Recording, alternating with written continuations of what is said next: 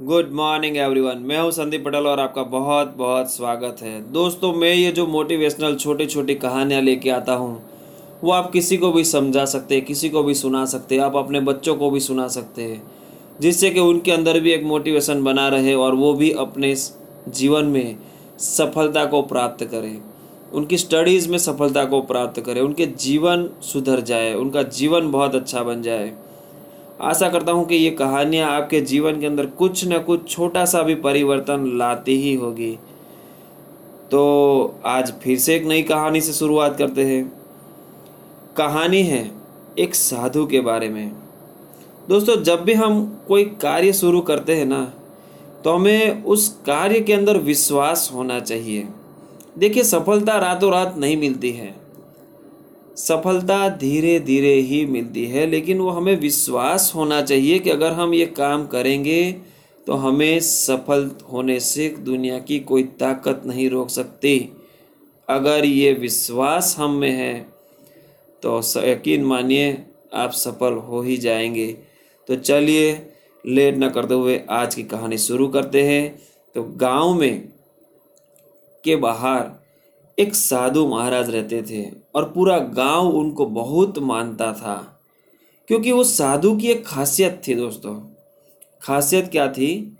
वो है rain dance, यानी कि वो डांस करते थे और वर्षा हो जाती थी। जब भी गाँव में अकाल पड़ता था तो साधु मदमस्त होकर नाचते थे और वर्षा हो जाती थी। यह सिलसिला सालों से चला आ रहा था। अब साधु का नृत्य कभी भी असफल नहीं हुआ था दोस्तों। अब साधु वृद्ध हो गया था और अस्वस्थता के कारण उसका शरीर साथ नहीं दे रहा था तो उसने नृत्य करना छोड़ दिया था। अब वैसे ही एक बार गाँव में अचानक अकाल हो गया। सारे खेत पानी के अभाव में सूख गए थे।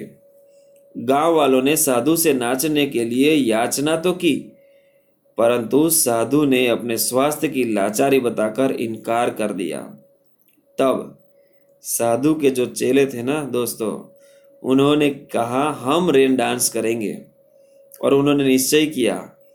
और सभी चेले नाच नाच कर थक गए, लेकिन वर्षा नहीं हुई।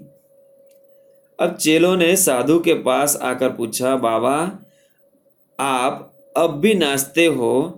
तब पानी ज़रूर बरसता है।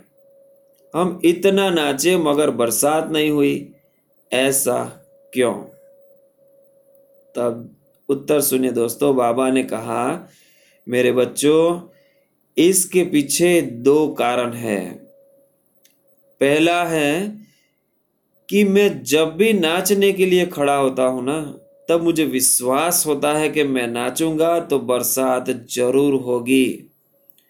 और दूसरा कारण यह है कि मैं तब तक नाचता हूँ जब तक बरसात नहीं हो जाती।